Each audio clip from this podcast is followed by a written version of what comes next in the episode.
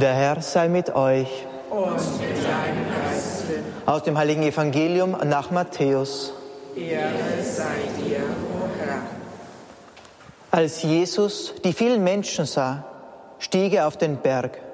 Er setzte sich und seine Jünger traten zu ihm und er öffnete seinen Mund und er lehrte sie und sprach, Selig, die arm sind vor Gott, denn ihnen gehört das Himmelreich.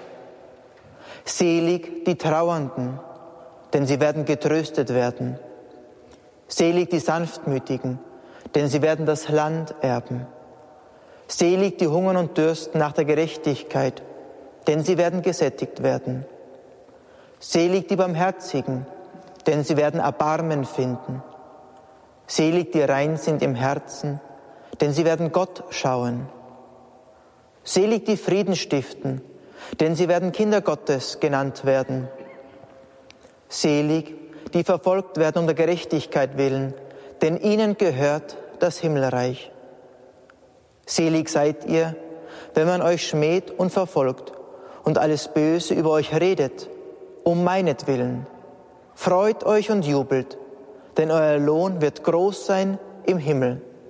So wurden nämlich schon vor euch die Propheten verfolgt. Evangelium unseres Herrn Jesus Christus. Liebe Schwestern, liebe Jugendliche, liebe Hörer von Radio Horeb, die Seligpreisungen, wir haben sie vor wenigen Tagen beim Gottesdienst zu Allerheiligen gehört. Der Herr, er preist jene glückselig, er verspricht ihnen das Glück, die diese Worte leben. Aber das sind nicht nur die Heiligen gemeint, die im Himmel sind, nicht nur die Heiligen, die heilig gesprochen sind, sondern diese Glückseligkeit ist nicht nur etwas für das Jenseits, so schön der Himmel auch sein wird. Jesus mit den Seligpreisungen möchte uns das Glück trotz der Schwere, welches das Leben manches Mal in sich hat, schon hier auf Erden schenken. Der Weg der Heiligkeit, wir haben es gehört im Zeugnis, besteht nicht in großen Dingen zu tun, sondern die kleinen Dinge mit großer Liebe. Der heilige Augustinus in der Auslegung der Heiligen Schrift, er hat mit diesen Versen begonnen. Er hat nicht mit der Geburt Jesu begonnen, auch nicht mit der Genesis, sondern Matthäus 5, 6 und 7. Weil er sagt, dadurch können seine Gläubigen den größten Profit ziehen, die größte und tiefste Lehre. Und somit gilt das, denke ich, auch für uns. Jesus sagt, selig seid ihr, glücklich, glückselig seid ihr.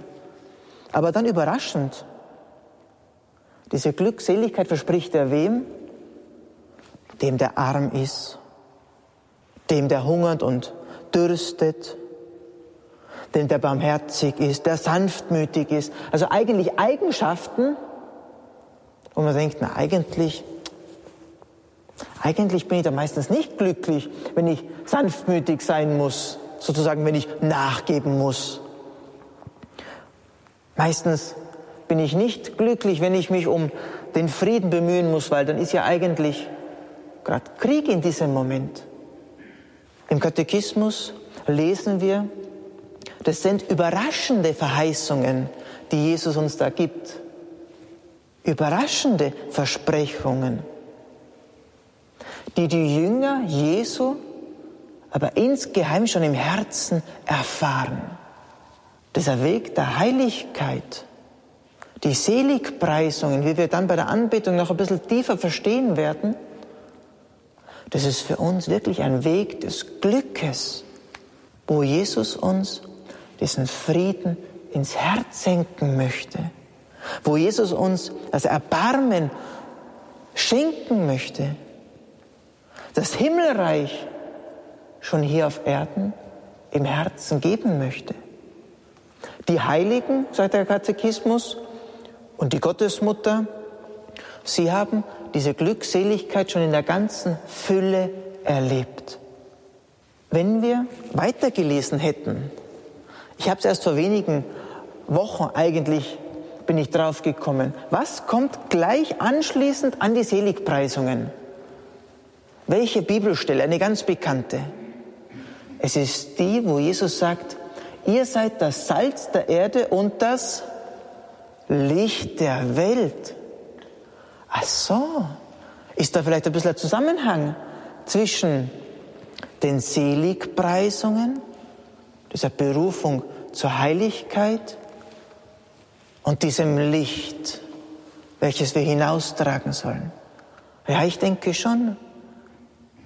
Dann ist es kein Zufall, dass gleich anschließend eben Jesus davon spricht, dass wir dieses Salz sein sollen. Salz, welches der Welt etwas Wesentliches gibt. Heutzutage fehlt das Verständnis ein bisschen dafür. Warum?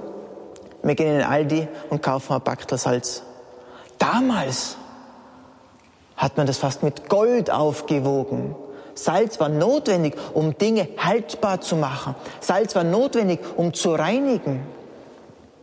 Salz war notwendig, um Dinge wirklich einen Geschmack zu geben. Da gab es keine Emulgatoren und Stabilisatoren und eh weiß ich nicht was. Da gab es nur das Salz. Wenn man Glück gehabt hat, noch ein bisschen Pfeffer.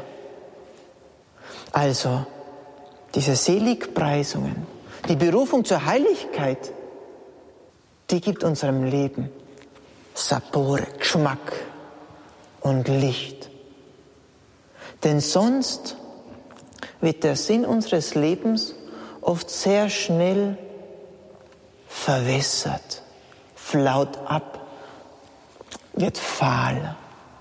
Aber diese Berufung zur Heiligkeit, wir haben es gehört, es besteht in den normalsten Dingen. Also ist nicht etwas Extravagantes, nicht etwas Unerreichbares, sondern im Gegenteil. Etwas, was wir alle erreichen können, dort, wo wir sind. In der Familie, in der Schule, am Arbeitsplatz, im Kloster. Früher galt es im Mittelalter, ins Kloster einzutreten oder Märtyrer zu werden. Das war der einzige Weg, heilig zu werden. Zumindest das Verständnis war so. Heutzutage sind wir da Gott sei Dank ein bisschen weiter. Vorne, wenn ihr das Glasfenster dann anschaut, rechts unten im Eck, Carlo Acutis. Ein Heiliger, der sogar eine Webseite programmiert hat über eucharistische Wunder. Er hat in seinem Leben, ja, denkt man nichts Außergewöhnliches gemacht. Er hat das, was er besaß, die Fähigkeit, die Technik zu nutzen, für Gott verwendet. Und so ist es auch in unserem Leben. Das, was wir tun, zum Beispiel fotografieren, zur Ehre Gottes, um Gott und den Menschen Freude zu machen, dann dient das unserer Heiligkeit. Etwas ist aber ganz, ganz wichtig, und das möchte ich jetzt zum Schluss noch sagen, obwohl die Zeit schon knapp ist. Und ich habe lange überlegt, welche Heiligen ich dazu zitieren sollte. Denn bei Heiligkeit ist etwas wichtig. Sich nicht entmutigen lassen. Sich nicht entmutigen lassen von den Umständen, von der Situation oder manchmal auch vom eigenen persönlichen Leben, vom eigenen persönlichen, manchmal nicht entsprechen. Und da ist mir der heilige Giuseppe Copertino untergekommen. Er wird übrigens auch angerufen in Prüfungsangst. Wir haben den Guten in unserer Zeit des Studiums sehr, sehr regelmäßig angefleht, denn er war, er hat sich nicht sehr leicht getan im Studium. Giuseppe Copertino. Aber ich möchte darauf hinweisen, er ist dann bei den Franziskanern eingetreten und die haben natürlich welches Ideal in besonderer Weise gelebt? Das Ideal der Armut. Aber er hatte eine Schwäche, dieser Gute. Er liebte Uhren. Heutzutage hat man fast keine Uhr mehr, weil alle schauen nur noch aufs Handy. Damals war das ganz was Besonderes. Er hat natürlich, als er ins Kloster eingetreten ist, alles weggegeben. Nach einer gewissen Zeit aber hat er vielleicht eine geschenkt gekriegt, ist die unter dem Kopfkissen verschwunden, hat er vielleicht irgendwo eine Spende gekriegt, hat er sich eine Uhr besorgt und die auch wieder versteckt, bis er dann gedacht hat, bis er sich wieder bewusst geworden ist, das passt nicht zu meinem Ideal von Heiligkeit. Hat er alles wieder weggeschenkt. In der heiligen Biografie liest man von Giuseppe Copertino, das ist ihm öfters passiert, dass er da unter Anführungszeichen rückfällig geworden ist, aber dann alles wieder hergegeben hat. Ist es nicht auch manchmal in unserem Leben so, dass wir uns Vorsätze nehmen, uns in etwas bemühen und dann kommt es langsam wieder. Früher hat man dann immer gesprochen, ja, mit den CDs oder mit den DVDs hat man heutzutage eh nicht mehr. Aber da kann man zum Beispiel ein Abo kündigen.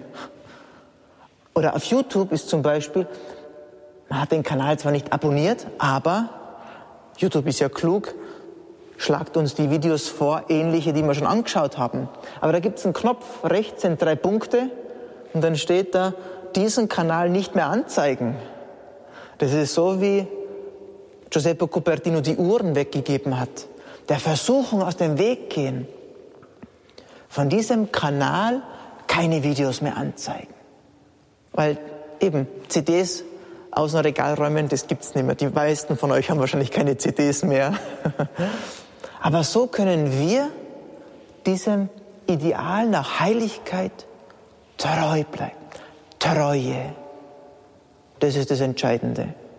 Die Heiligen, selbst die kleine heilige Therese, ist nicht ins Kloster eingetreten und hatte keine Fehler und Schwächen mehr. Das ist eine Illusion. Aber was die Heiligen alle hatten, Durchhaltevermögen. Und das wollen wir uns jetzt vom Herrn schenken lassen. Wir werden jetzt noch die Medaillen, die wundertätigen Medaillen segnen, die ihr mit nach Hause nehmen könnt. Und dann wollen wir nach vorne ins Presbyterium gehen, um Anbetung zu halten, um uns von Gott wieder neu stärken zu lassen, in diesem Wunsch nach Heiligkeit. Also mindestens, mindestens 40.000, vielleicht noch viele, viele mehr, von diesen wundertätigen Medaillen Menschen geschenkt, an Orten zurückgelassen, weil eben uns die Mutter in besonderer Weise gegeben ist auf unserem Weg zur Heiligkeit.